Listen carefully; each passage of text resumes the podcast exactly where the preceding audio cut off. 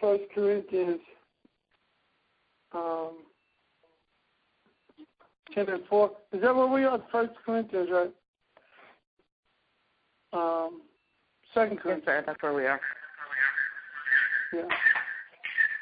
Second Corinthians.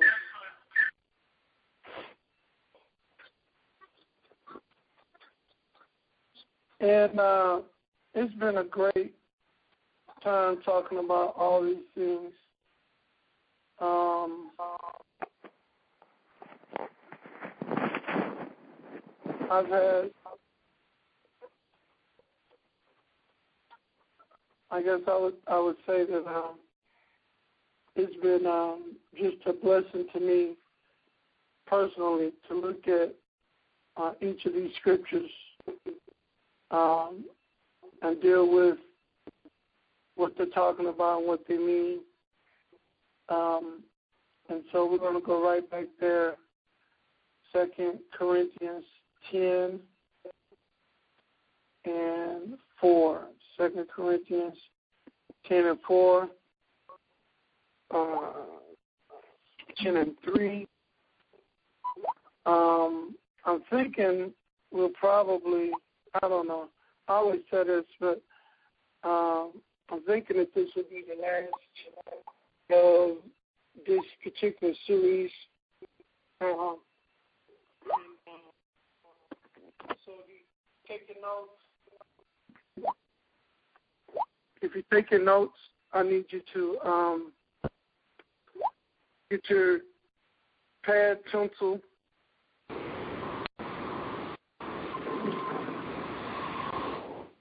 Even uh, a little further, a little further, a little further. All right. Second Corinthians 10 and 4. Second Corinthians 10 and 4. We can start at verse 3 um, because it kind of sets us up. It says, For though we walk or live in the flesh, we're not carrying on our warfare according to the flesh and using mere weapons. I love that. For although we walk in the flesh, and uh, you know, we we all live in the flesh.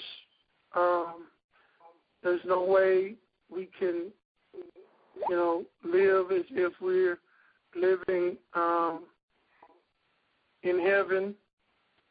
You know, earth, everything is not going to be speaking in tongues and and all that kind of stuff all the time. We walk in the flesh. um, so at some point, we're going to have to regroup. At some point, we're going to have to repent. Yeah, even you, not just your spouse, not just everybody else, but even you, God bless your heart, are going to be wrong sometime. even you are going to uh, have to repent, have to say, I'm sorry, um, because we walk in the flesh. And nobody that's in the flesh is always prayed up, is always ready for everything that's happening, is always uh, prepared for the things that that life brings at you. I think it's a, I, I don't know which insurance commercial, auto insurance commercial, that says life comes at you fast. Life comes at you fast, and sometimes it does. And so there are things, of course, we've talked about, and many times our spouse is going through, has nothing to do with us. Um, there are things that are happening to them if they work they have it has nothing to do with you. And they may come on trips, and It may be something going on at the job. There all of us are getting older. We age. As we age, we go through different transitions hormonally, physiologically, mentally. Um, things happen. Of course, the world talks about midlife crises and all that stuff and you and I don't believe that you have to go through that as a Christian. Um, Bible talk. I mean, uh, the world talks about menopause for women, and uh, I think you know a lot of that is physical, physiological that will not be avoided. But I think even through prayer and um, being prepared, that a lot of those negative elements associated with menopause can be avoided. But needless to say, there are things happening to your spouse that has nothing to do with you, and many times is not their fault. Um, things have happened to them, um, things that they didn't bring on themselves that have affected them. Things are happening to them that are affecting them. And um, so you have to deal with that when you get married. I tell people all the time when you get married, you are signing up for problems. um, marriage means problems. Anytime you bring another person into your space, there's a potential for problems. Always problems when it uh, pertains to bringing other people in. Uh, the most intimate relationship on earth is between the husband and the wife, wife and her husband. And so there's going to be problems. You just automatically know that. Two people God created, you know, in a perfect environment, a man and a woman, perfect with no sin, no curse on the land, no curse on men and women, no generational curses, uh, you know, no history of diabetes and anger problems and cancers and none of that stuff. In a perfect environment, two people came together that God created from scratch, and there was problems. they had two children, and there was more problems. One killed the other. And so, when you get married, you're signing up for problems. When you have children, there's more problems because you got more people. You're producing more people, so it's going to produce more problems. So, best thing to do in marriage, even before you get married, which is called good premarital counseling, which we believe in at our church. um, best thing to do to preempt problems is to become a problem solver. To understand, first of all, that you're going to have some. Uh, there's not all the joy and the bliss and all the things to look forward to when you get married. And of course, guess if people thought about all the problems, they probably would never get married. So God comes, He kind of blinds us at different points. It's like getting saved, you know. I want all my sins removed. I want all my burdens lifted. Yeah, He's gonna do all of that. At the same time, you're gonna gain a new enemy called the devil. you're gonna have to be putting on armor and using swords, because you're gonna be in warfare. Warfare? What's all of this? Well, that's what you signed up for when you became a Christian. it's like joining the army, you know. Be all you can be. Yeah, you can. Where, where you want to go? Where you want to go anywhere? You ever want to travel? Yeah, where you want to travel? Oh, I always wanted to go to Waikiki Beach. Okay, we'll probably let you go there. Where else you want? To Hawaii. Okay. Well, where, where else? Virgin Islands. Okay. And they tell you all the good stuff. We're gonna pay for your schooling, and we're gonna do this, we're gonna do that. And all of a sudden, you just signed up for the reserves. Now the war going on. Uh, we need you to report so and so. Blah, blah, blah. You're gonna be deployed to Iraq. What? Hey, wait, wait a minute. What? What's all? The, I thought we were traveling and paying for school. Yeah, yeah. You signed up for the army. You didn't know you signed up for the army? But, but yeah, I just signed up for the for the school, just reservists, you know, weekends, and you're gonna pay for my school, and uh, I get the the V the VA GI loan on my house and, yeah yeah yeah. And I thought we was gonna travel. Yeah, you gonna do all that, but we getting ready to deploy you to Afghanistan because we're at war. Sometimes it seems like that's what Christians figure out. That's what married people figure out. Yes, there is a war. There's a war going on. So, Scripture says the weapons of our warfare are not carnal. verse 3 For though we walk, live in the flesh, we are not carrying on our warfare according to the flesh and using mere weapons. Okay? So, yes, we walk in the flesh. Um, but there is a warfare going on that's beyond the flesh. Verse 4. Verse 4. I love this scripture. It is so powerful. For the weapons of our warfare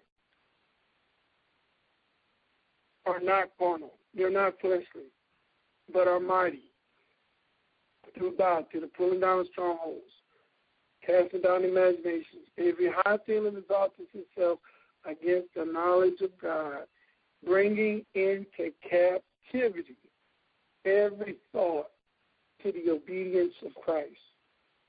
Okay. Now, we just gave everybody, and there's seven people on the line. I mean, it's not like two, two people. So we got people all across the country on the line right now. Um, so I just give everybody an opportunity at the beginning, like we do every week, say something good about your man, some, something good about your home. Um, and I can tell you the number one reason why, mean, if you couldn't or wouldn't, and some of you guys know I understand that, but some of those of you guys have been on here, um, well, something else has your thought process. Um, I heard a guy say this, and this made so much sense. He said, Your focus determines your feelings. You know, um, maybe on your wedding day, you really felt good about your spouse. Like, oh, she's so beautiful walking down the aisle. You know, fast forward 10 years later, oh, here she comes. I don't want to hear her mouth. you know, same woman, uh, different feelings. Because uh, your focus creates your feelings. Um, oh, look at him, he's so handsome.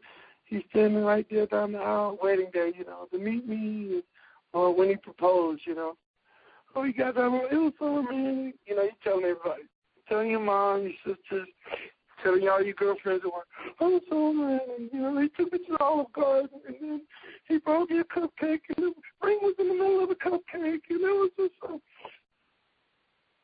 Ten years, five years later, talking to the same people, your mom, your sister. I can't believe it. Let me tell you what else you did. Doggone, it ain't worth a nickel, you know. Same person, different focus.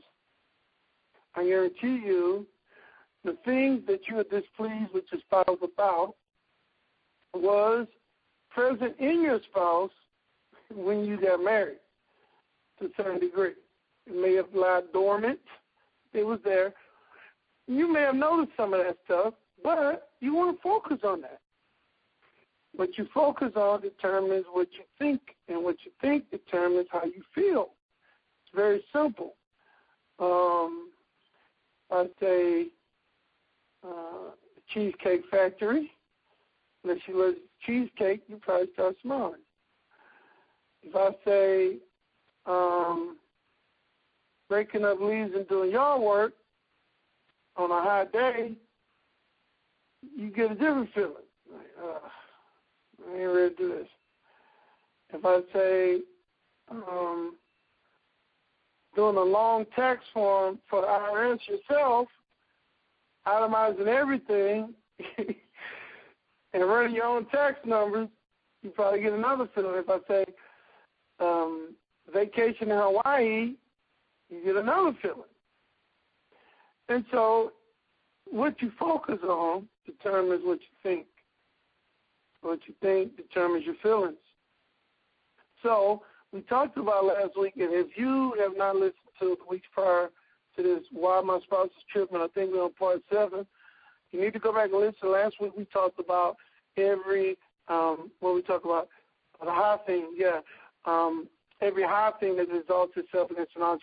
Casting down imagination, the weapons of our warfare not carnal, but mighty to God through the pulling down strongholds. Casting down, so our weapons helps us to cast down, pull down strongholds, cast down imaginations. We talked about that.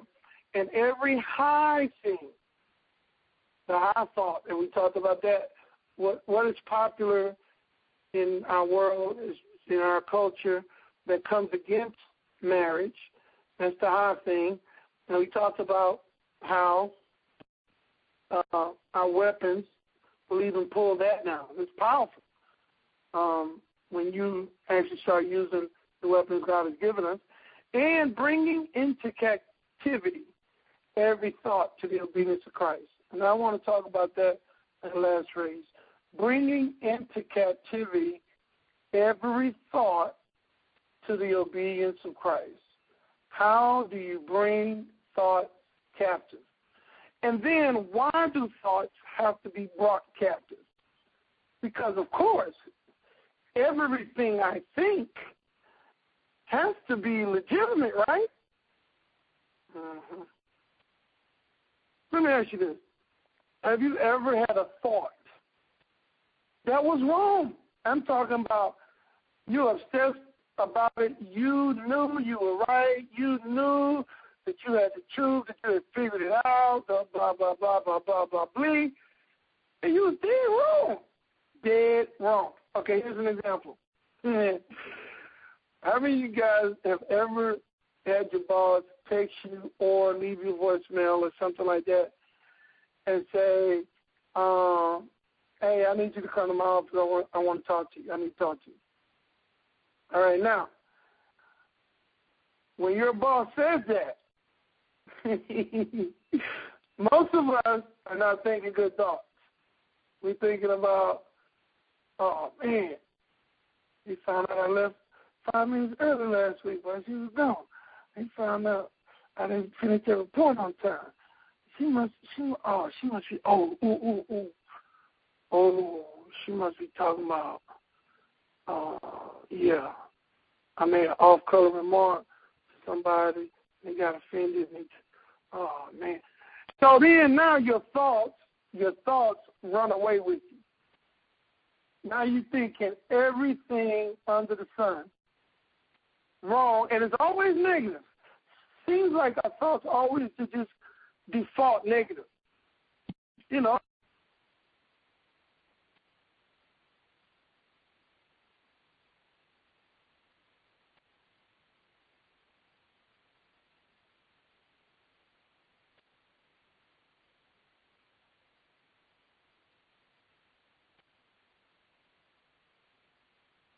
I am.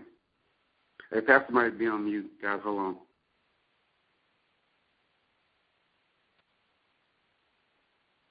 We can't hear you.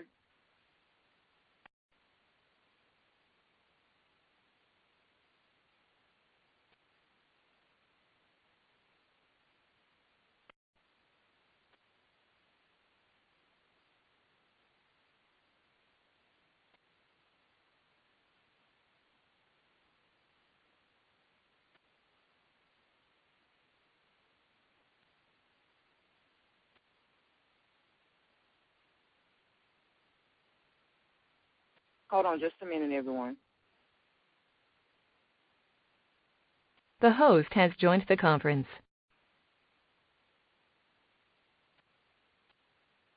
I'm sorry, but depending on um, the time that you have between the time you're about to say, I want to talk to you, and the extra time, I mean, your thoughts can run crazy. All right? And you've already seen your pink slip, you've seen uh, I'm getting ready to be fired or demoted or I might deal with some mess. And then a lot of times it's nothing, you know, or they'll call you and say, hey, I just wanted to commend you for the job you did. Or, hey, hey, I wanted to ask you, are you available to work on or whatever? But your thoughts have ran away with you. Now, here's the thing when your thoughts do that, we never think, okay, maybe my mind is unreliable. maybe my mind is unreliable as a standard or as a resource all the time. Because every time when you deal with your spouse or something like that, you think your thoughts are the gospel truth. I could be wrong. I know I'm right. How do you know? You've been wrong so many times before.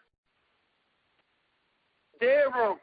And if we be honest, but when we're dead wrong, we never put that in our file cabinet against our own mind. We never go, oh man, my mind is getting unreliable. We we go, well, that was just a mistake, but I know I'm right. you know, no, you're wrong a lot of times. A lot of times you're suspicious about stuff with people, and it turns out to be totally untrue. Um, you think one way about something, it's going to turn out like this, and it didn't turn out like that. It turned out totally different. And so here's all I'm trying to prove is your thoughts are not the standard.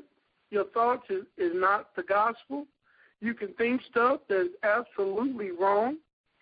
And so what should be the standard? The standard should be the word of God.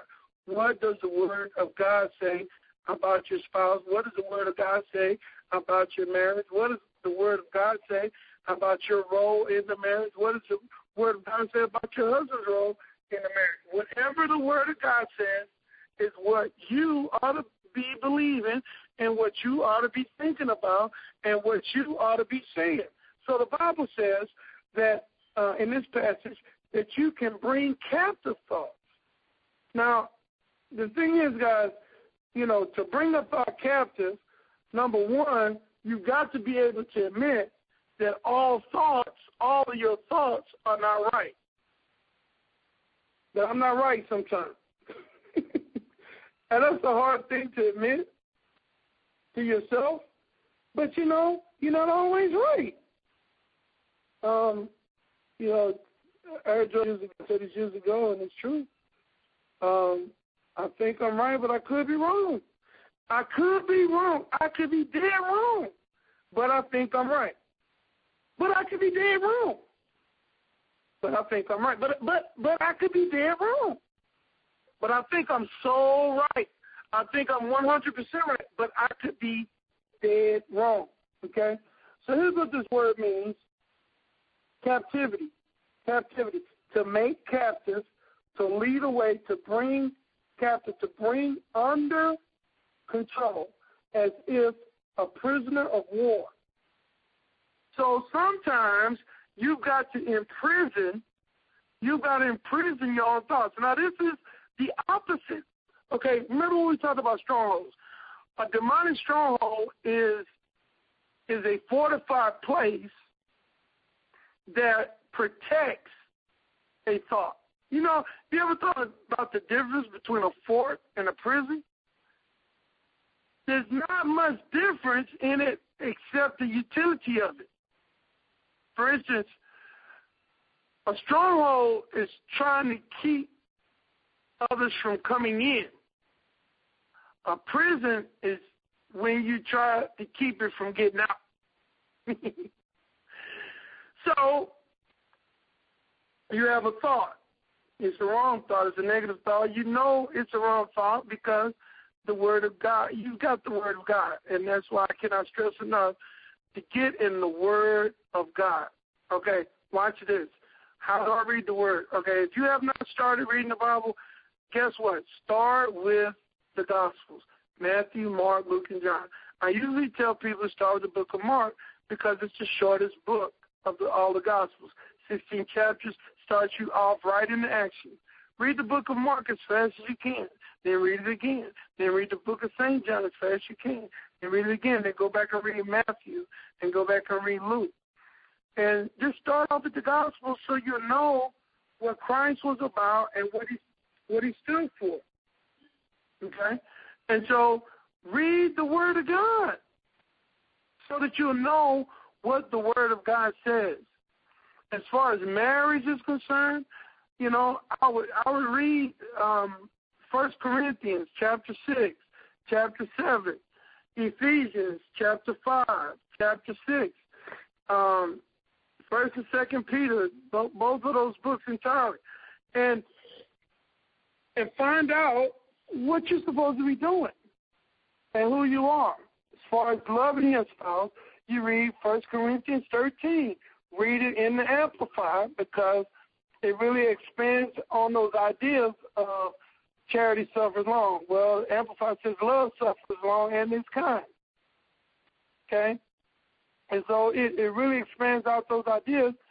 And so you you you know after you've read the word, after you've gotten the word in you, after you've listened to good strong teaching like we do on Saturday mornings on this line, you'll know what the word says versus what your thought patterns say. Now, carnal mind, the Bible says, the carnal mind, the carnal mind is the enemy of God. So here's what you've got to understand, okay? Some of your thoughts are in combat with the Word of God. Some of your thoughts are the enemy of God. And I know uh, many of us don't see our mind is working like that. Okay? But turn over to Romans chapter 8, verse 7. I can show, it, show you this better than I can quote it to you. Uh, Romans chapter 8, verse 7. It says, because the, because the carnal mind is enmity against God. Listen to this. For it is not subject to the law of God, neither can be.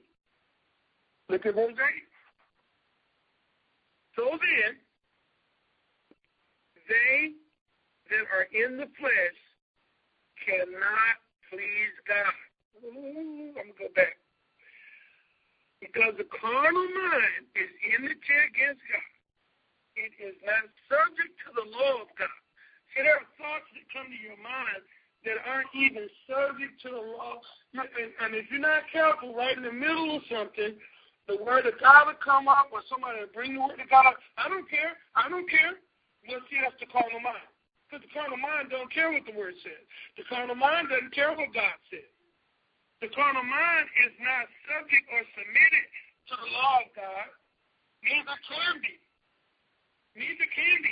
Your carnal mind will never, uh, and, and not only your carnal mind, your carnal, your carnal mind, but also the carnal mind of your mama, the carnal mind of your sister, the carnal mind of your friends, the carnal mind of your co-workers at work, the carnal mind of your uncle, uh, carnal mind of your daddy. All right? Carnal minds, none of them can be subject to the things of God. They are all the enemy of God. So here's the thing. Where do thoughts come from? Sometimes they come from us, our own flesh. Sometimes they come from other people. By suggestion. So many marriages have ended with this. Girl, if I was you, oh, oh Lord. Hey, bro, bro, let me tell you how to handle her. Barbershop talk. So I hear some of needless, I mean, wrong advice and information in the barbershop. Men sitting around talking about how to handle their women and, you know, not always their wives, sometimes their girlfriend, whatever. But it's so funny. The advice you see being or hear being exchanged by folks who don't know nothing what they're talking about. Couldn't even spell woman if you gave it to them on spelling test. Try to tell some other man what they can do if they want. Where does thoughts come from?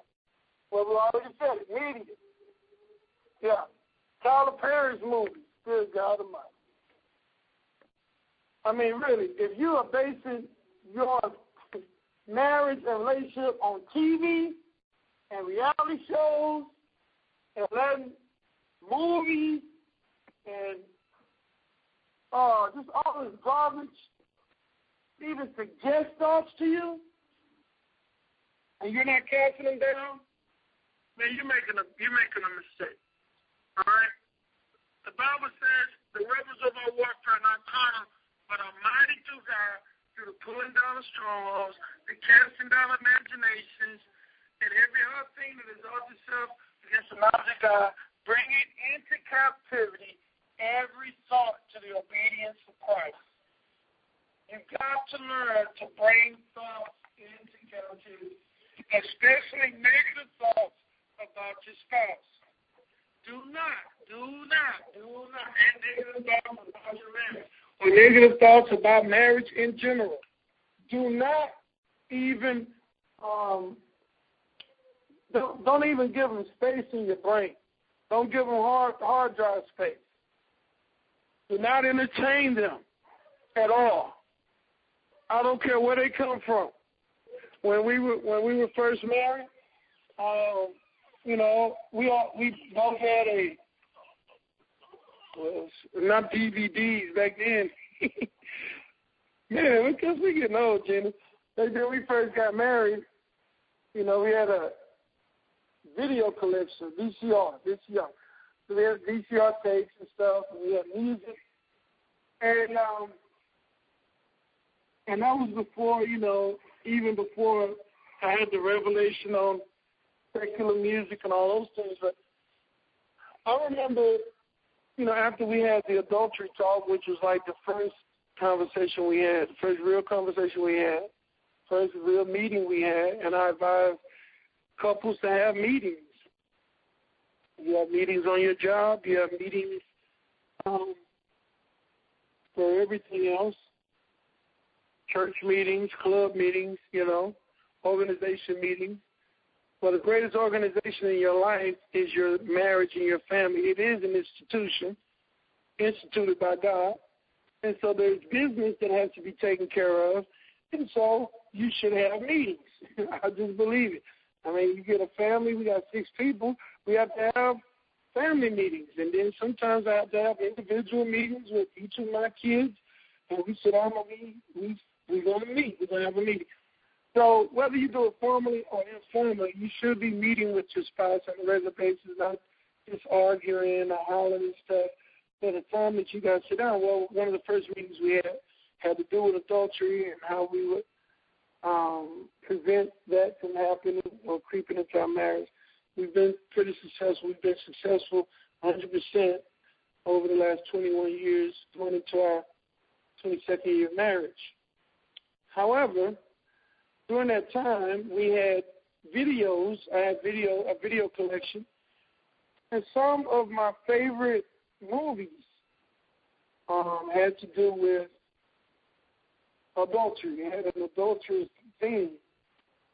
Um, and at that time, one of my favorite movies was uh, a movie called The Woman in Red, and uh, Gene Wilder in it, and I forget the woman's name. I think her name is Kelly LeBrock.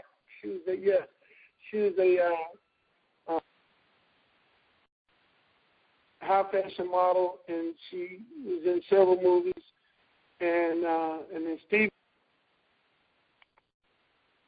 the movie was just funny all the way through, and I liked it. Well, when we got married, we started talking about adultery stuff and how serious we were against it. I knew, man, you got to get rid of that movie. You can't be sitting up watching a movie about a man. I mean, in the whole premise of the movie, what made it funny was he loved his wife. He was a family man with children. He was going through midlife crisis, and so uh, so he was born. He was dressing born and all this stuff. Then he he met this supermodel, which is Kelly LeBrock, and uh, she kept flirting with him and this and that. And so he he uh, began to change himself, and and and, and as well had friends, had friends that was giving him bad advice, injecting thoughts. Bad advice becomes thoughts that you have to uh, bring captive. That's all it becomes. Because when somebody says something to you, and that's why the Bible said, Blessed is the man that sits not in the counsel of the ungodly. Don't sit up and just let people dump crazy stuff on you about your spouse and about your marriage.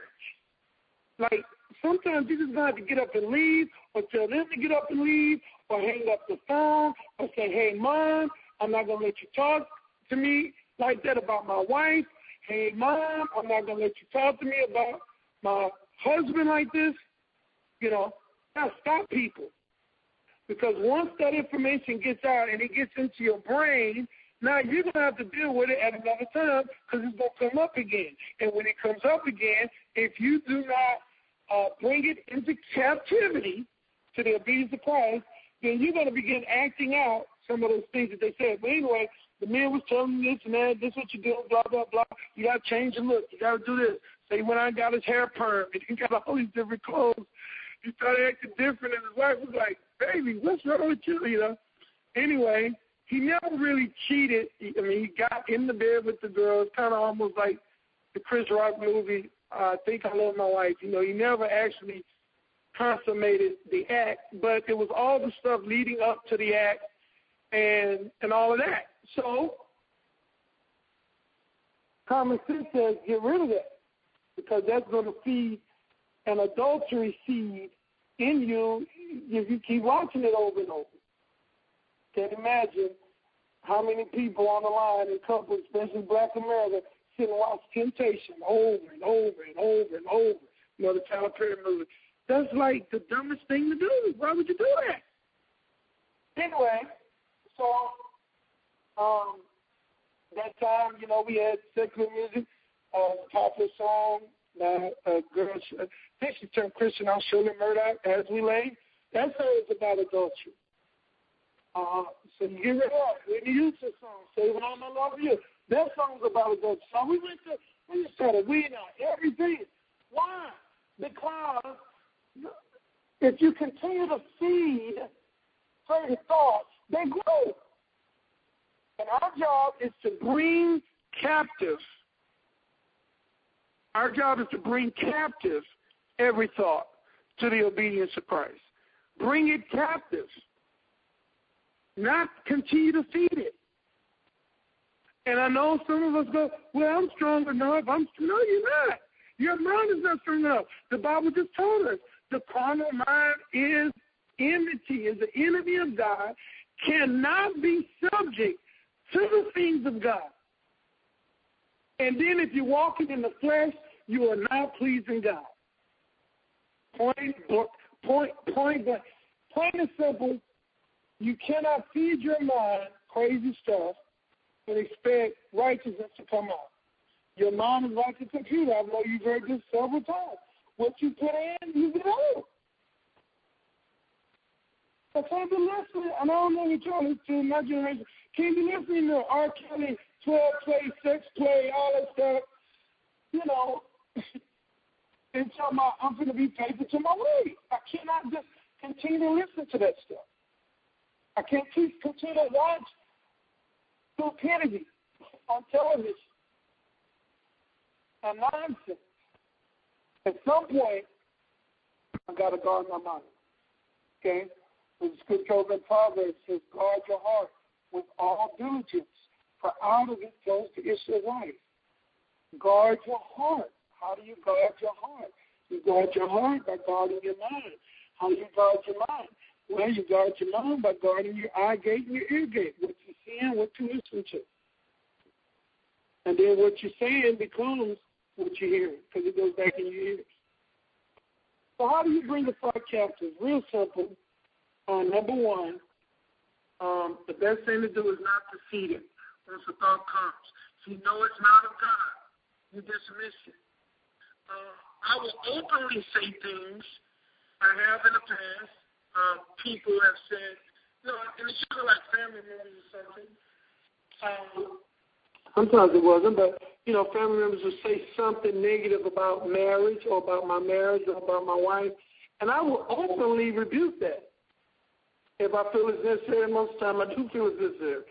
Uh, no, that's wrong. No, I counsel that. No, you're not speaking that over my my wife and my marriage. Maybe that's the marriages you knew, but not mine. In particular, really, you have children, people just seem like they just want to speak stuff over your children all the time and say different things.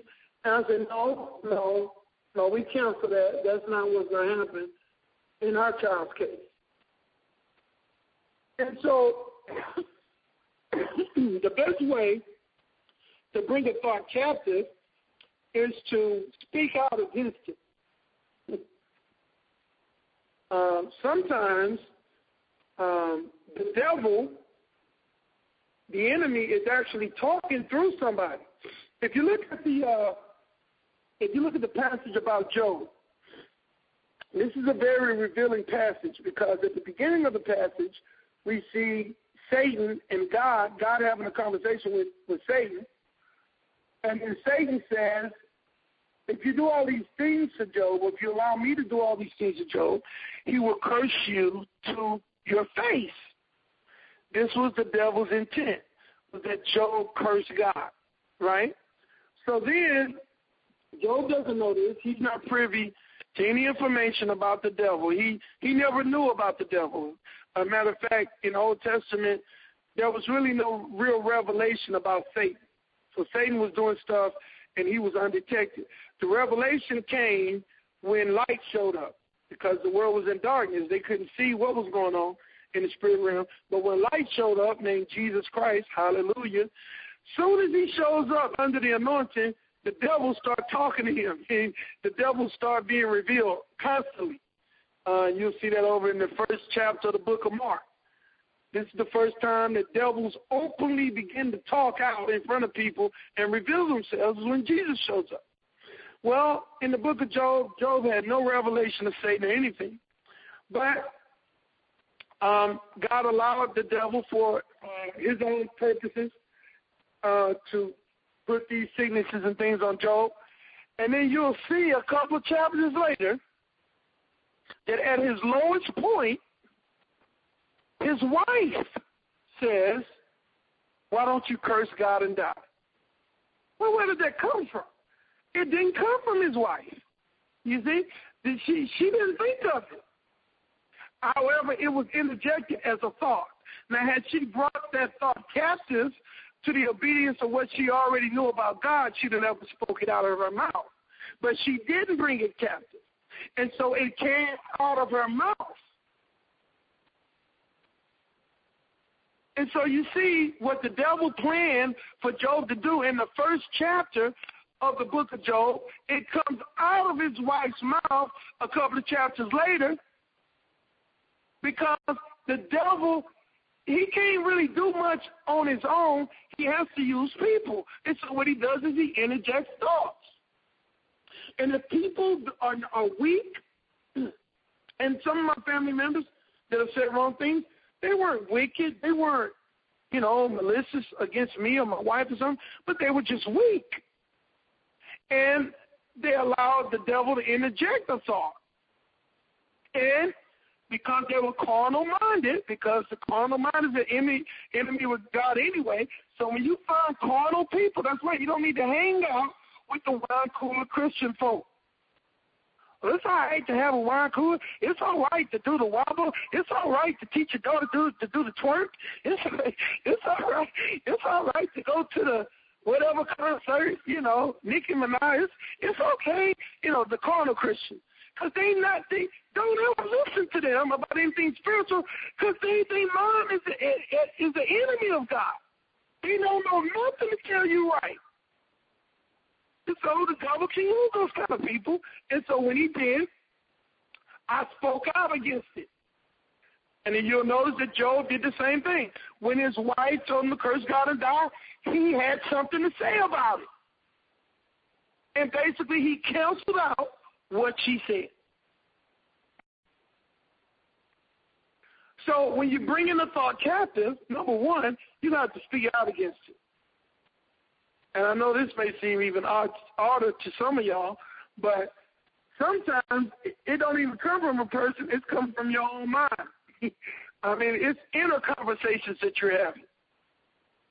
And I will admit to it, I'll own up to it, that sometimes I've had to rebuke my own self. because your spoken word is stronger than the unspoken word. So thoughts are coming in my mind, and I say, uh-uh, no, devil. No, devil, I don't think that about my wife. I love my wife as Christ loved the church. Speak it out. You bring that thought captive to the word of God. And when you know the word, you can say, no, devil, and then say, it is written. Jesus did the same thing. I don't know how much of what happened when Jesus was in the wilderness was what was going on in his mind, or whether Satan was actually incarnate in some way that he was seeing him and, and talking to him. You know, because most of the time we don't Satan don't show up on our bed, you know, on the end of the bed talking to us on our shoulders like they they, they show in the cartoons. It's just in our mind. But whenever the devil made a suggestion to to Christ, he said, No, devil, it is written. He countered the thought. He brought the thought captive by knowing what the word of God said and and and accurately stating it. And so then the devil got slick.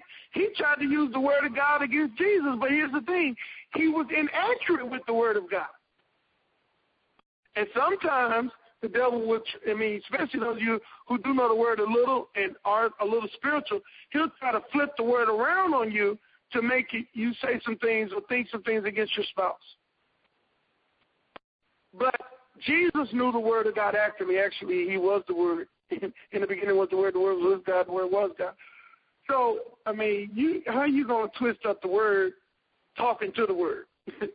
so, he accurately requoted the word that the devil tried to quote to him. And, you know, this is how you're going to have to bring those thoughts captive. Every thought. The Bible says every thought can be brought captive. So, you know what that means? That means you need to learn a lot of words. That means dancing with the stars can wait. That means keeping up with the Kardashians can wait. And all of those junk you shouldn't be watching anyway. And you have to spend some time on that means I can't watch four and five uh, college football games today. That's three hours apiece. That's eight, nine hours on my life. I could be getting word in me. Because that ain't going to help my marriage. Okay? So you have to invest some time getting in the Word and building your mind up in the Word so that when erroneous thoughts come from your carnal mind, and everybody has a carnal mind. Just don't, don't think you don't have one. Well, he said a carnal mind is envy against God. Well, shoot, that's easy. I don't have a carnal mind. No, you do. Everybody does. Paul even said he did. Okay? You got a carnal mind, but you just need to keep those thoughts captive. You need to keep the carnal mind famished, unfed, hungry. Put your carnal mind on a fast. you know, starve them out. Don't feed them. Because if you continue to feed that carnal mind, carnal mind, carnal mind. You know, we talked about last week. You know, just that thought.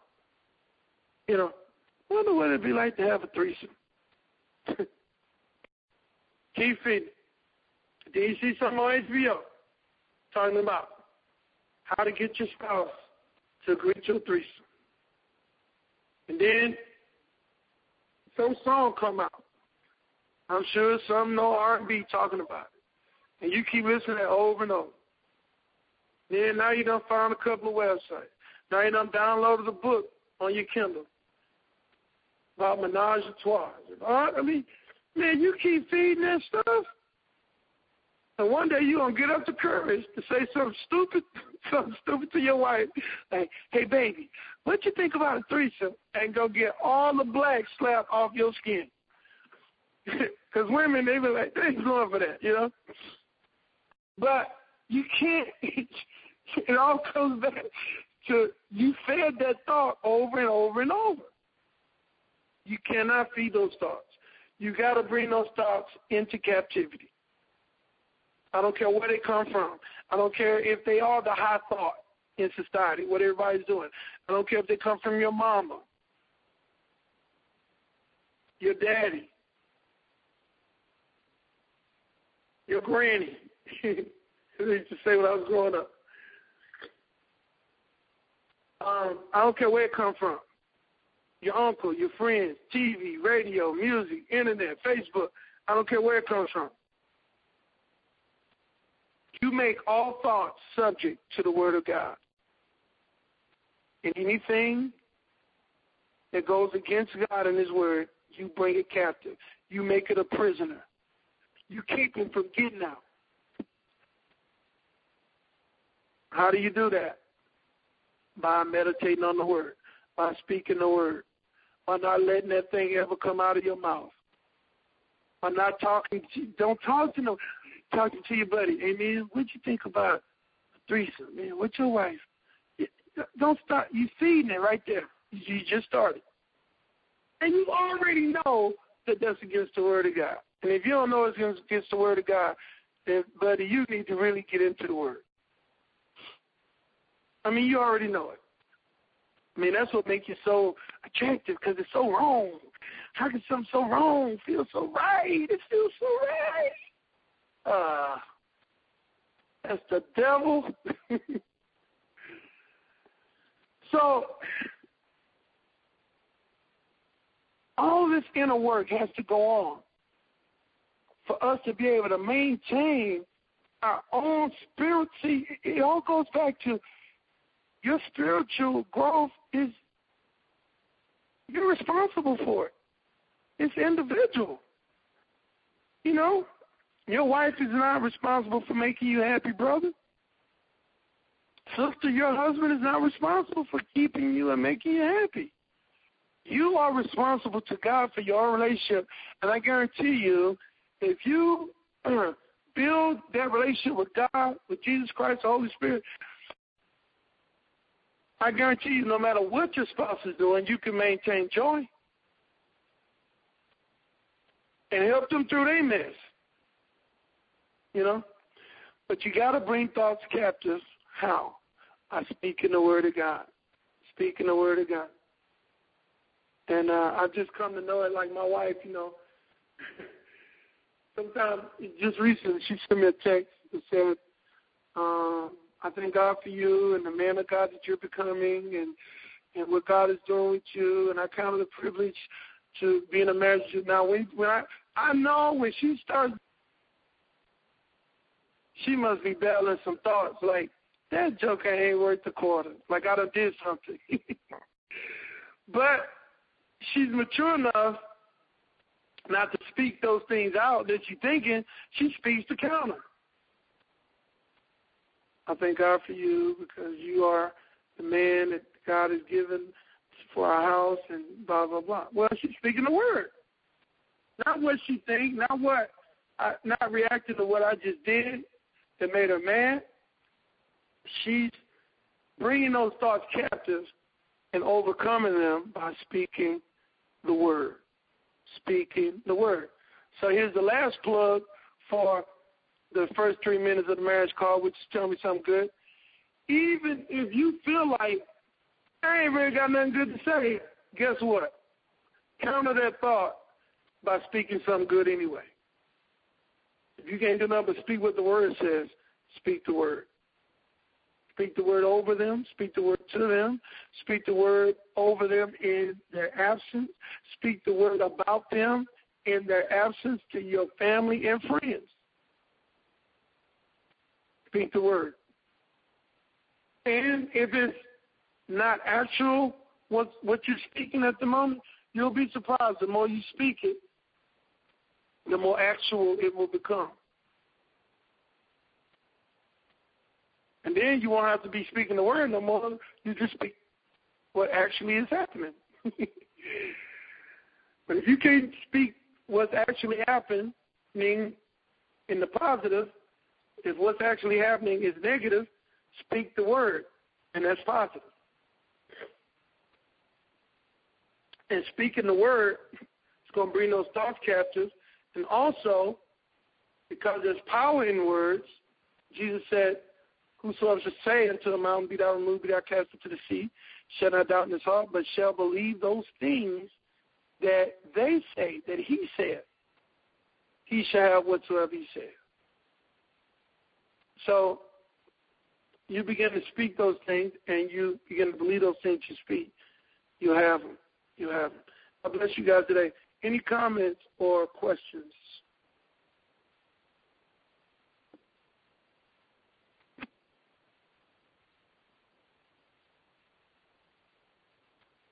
Comments or questions today?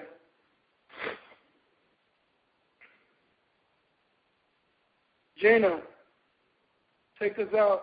Any last comments and prayers?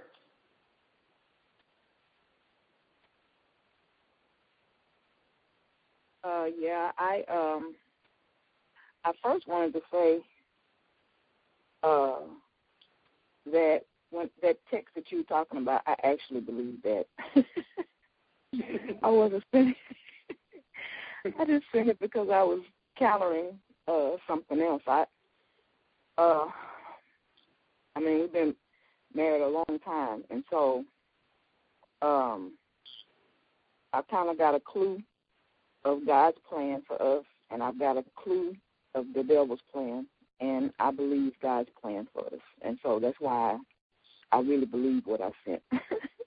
well bless your heart, baby. You know, it keep me in my P's and Q's either way. I'm like, hey, I, I better do right. but thank you. Anything else? Yeah.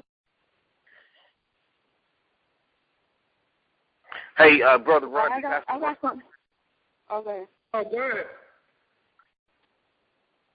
Go ahead. I was going to say that um, I was going to say that um that this was this is really good teaching for somebody, especially who lives in their head. Like I live, I could live in my head a lot, and I like I used to love to daydream, still do, and so um, that's something that I have been working on for a long time. And um, my husband and I have been watching a lot of Bible movies, just turning the world off and turning God on three times over.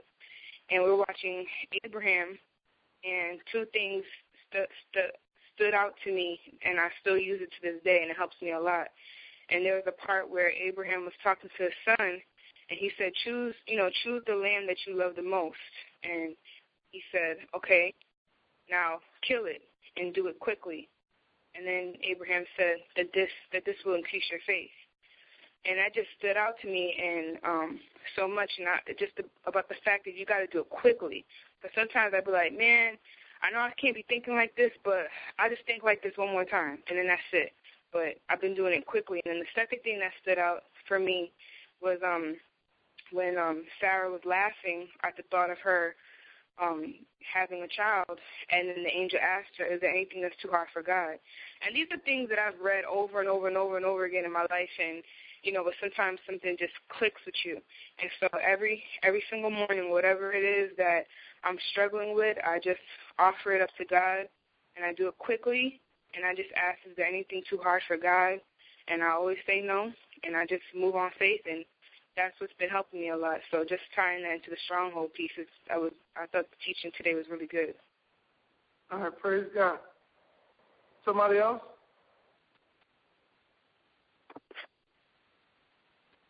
Hey, Pastor Rundy. Yeah, go ahead. Hey, this is uh this is Pastor James in Dallas. I just want to tell you, uh, great job, great lesson. I didn't get to hear it all, but heard oh man, hold up, man. Y'all, this is uh, this Arthur James. He was actually the best man in my wedding. He's a uh, mega church pastor in Dallas, and uh, and man, we go way back. We were in college together, and um, I mean, just man, if I knew you was on the line, I'd have let you do the teaching, man. Oh man, I just wanted to tell you, great job, and and to just share uh, as transparent as I can that all of us have to wrestle, as you said, with the thoughts. And the biggest thing that uh, has carried uh, me through personally is the fact that, uh, as First Corinthians um, 10 says, uh, first or second, it's, sec- it's in Corinthians chapter 10, uh, uh, the scripture you were talking about, taking captive those thoughts. And the more we do that, man, that's uh, the the better we're going to be in a position to keep our minds on whatsoever things are lovely and pure and true. And so I just wanted to let your people know that they are blessed by having you and Lady Gina to share the word of God in a bold way in these last days in which we're living in. So keep up the good work, man, of God, and that encouraged me to uh, retrace and train my thoughts as well. So thank you. Man, it's such an honor to have you on the line, brother. Uh, thank you, thank you for being on, man. Thank you for being on. Anybody else?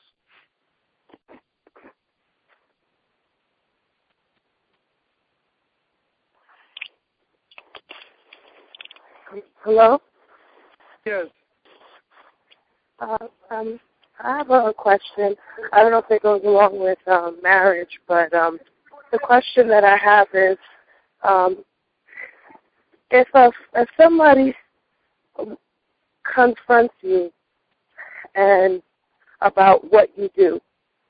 And it is it it it, it does it does establish that you did something wrong. Like for example, if you had stolen something and said and that your your friend or another person in the church saying, you know, what you did was wrong, you are a thief.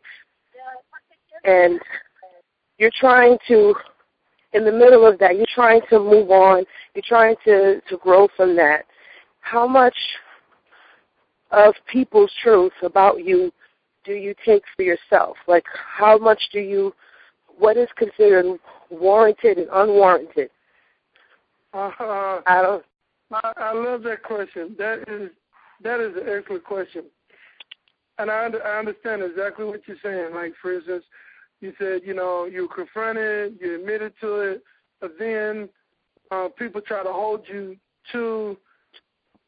They try to make what you did who you are, so to speak. Is that what you're saying? Yeah. Yeah. Okay. Well, here's the thing, and we got Bible. Um, and that that that is a powerful question for marriage too, because when you've been married a long time, I mean, if you've been married over a year, you got history with your partner, you know, with your spouse. So uh, your spouse is not the same person they were a year ago when you got married. You know, if you just married them, they, they're different now a year later. And so uh, many times people go all the way back or they go back, you know, and you did this or you did that, and it's the same and it's not. Well, um, I love your question because it, it, I mean, it's so dynamic in the question because there's so there's so many parts to that. But the the simplest way to answer it is the Bible says if you confess your faults, um, He's faithful and just to forgive you okay, and to cleanse you from all unrighteousness. Now, here's the thing: when when when um, when you've done something, um, you've got a responsibility to God, and then you've got a responsibility to the people that that you may have injured. Um, God will forgive you, and He will cleanse you. He's faithful to do that, no matter what you've done.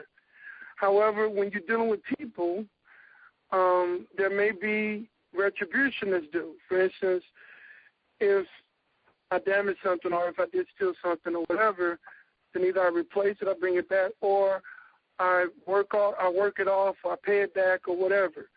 Um, and so there is there is a responsibility many times to people. For instance, you know, as a pastor, and we've seen pastors fall and stuff like that, and you know maybe get caught in adultery or some money scandal or something. Okay. Well, immediately when they repent to God, God forgives them um, because He promised that He would. He's faithful to do that. However, um, they owe retribution to their congregation. People have trusted them. They, they I mean, they they owe something, and and, and they can't say, "Well, the only person I owe is God. Only God can judge me." No, because of the position that they took on, they are responsible to that group of people. So, um, many times, what I find appropriate is they submit to church discipline themselves. Um, hopefully, they have some other pastors over them or some other body that kind of governs them. And so, you know, this is what I'm going to do because of what I did. And, uh, you know, sometimes they'll go to you know, they'll take a sabbatical to take off for maybe a year or something. You know, me and my wife are gonna go to counseling. Um, I'm gonna do this. I'm gonna do that. When I come back, my only duties will be this for this amount of time, and and and they're rebuilding trust. Okay, so once trust is bankrupt, you you do have to rebuild it uh, because you've you know you violated trust. Now, with all of that said, when you have asked for forgiveness, when you've made retributions and all these things, okay, and when you've done what you were supposed to do, um, people will still try to hold you. And um, I, I, there are two very they almost make me laugh. These scriptures in the Bible.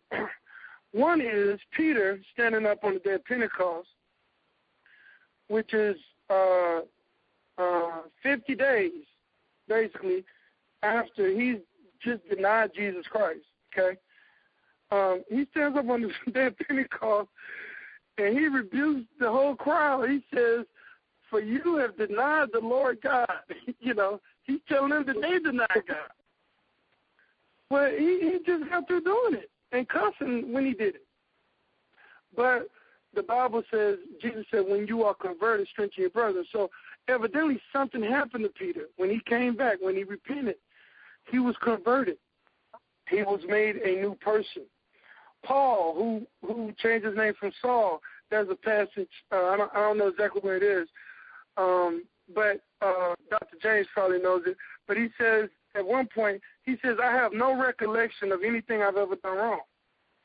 well, uh, we got recorded in the book of Acts, down the sixth or seventh chapter, that he was persecuting Christians.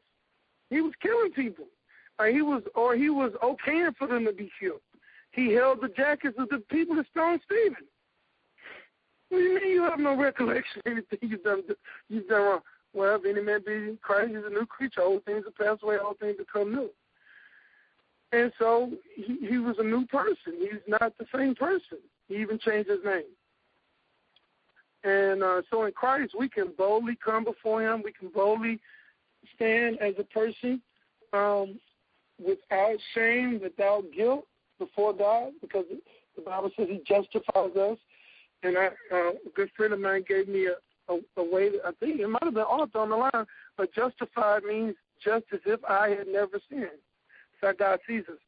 So, um, um, you know, all of those things in play, um, understanding that there there is a trust factor, there is restitution that needs to be be paid and so forth. But once those things have happened, once you've done it, and, and restitution is not like infinitum. I mean, it is a set thing. Okay, this is what I'm going to do since I did that. And it's agreed upon. And once that's done, and you know, we can't keep going back to that same stuff because that, that's not who I am anymore. Okay. God bless you guys. We're way over time. Um, I hope that helped. Um, and uh, yes, it did. Okay, praise God. And uh, hopefully, um, I, I see the line growing more and more each week. Um, I, I just thank God for all you guys, and and I, I've heard great reports from you guys about, you know, how your marriage is being strengthened, and um, just really helping you and bring you out a lot of situations, and that's what we want. Uh, we don't want you to. Most people wait it gets totally bad before they go to marriage counseling. Then it's it's too late. You know, marriage counseling usually does not help because people wait too long. But if you got maintenance, and even when things are going well, you're still strengthening those weaker parts and all those things. Um, you're gonna have less time to have to to have to go to uh, to uh, counseling and those things. Okay. So guys, we love you guys. Thank you guys for being on the line. Getting the prayers out real quick because I got a meeting that I'm headed to right now. Go ahead and pray us out, babe. Okay, Father, we thank you for this time, Lord. We thank you, God, that um, your word goes out, but Father, it never returns void. We thank you for all of the homes that are represented on the line. We thank you, Father God, that their lives are blessed, their families are blessed, Father God. We thank you that they're learning, God, they're growing, and they're going to apply your word to their lives, Lord, so that they can walk out your will for their lives as families, Father God. We thank you, Father, that they're going to become who you want them to be in the earth, Father. We thank you, Lord, that um, they hear your word, not be hearers only, but they are doers of your word, Father God. We thank you, Lord, that they walk in unconditional love. We walk in unconditional love with our spouses, Father, as you walk in unconditional love with us, Lord.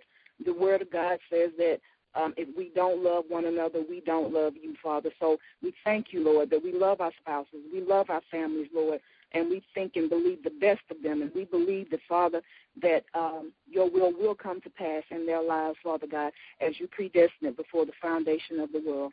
We thank you. We love you. We give you all the honor and praise and glory. In the name of Jesus, we pray. Amen. Amen. Amen. Amen. Amen. you guys. Hey, uh, um, as soon as I can get up, probably in the next 10 minutes. And, uh, go on and listen. And also, um, send it out to other couples that are, you know, dealing with things. I mean, I don't know a married couple that doesn't need what we've been talking about. Because at some point, everybody's spouse starts tripping. At some point, you, the spouse, is tripping. So, God bless you guys. Uh, we pray for you guys every Tuesday morning at 5:30 a.m. on this same call, um, and that's part of your strengthening as well. That we you've got a team of people that are dedicated to praying for you. God bless you guys, and uh, we'll see you next week.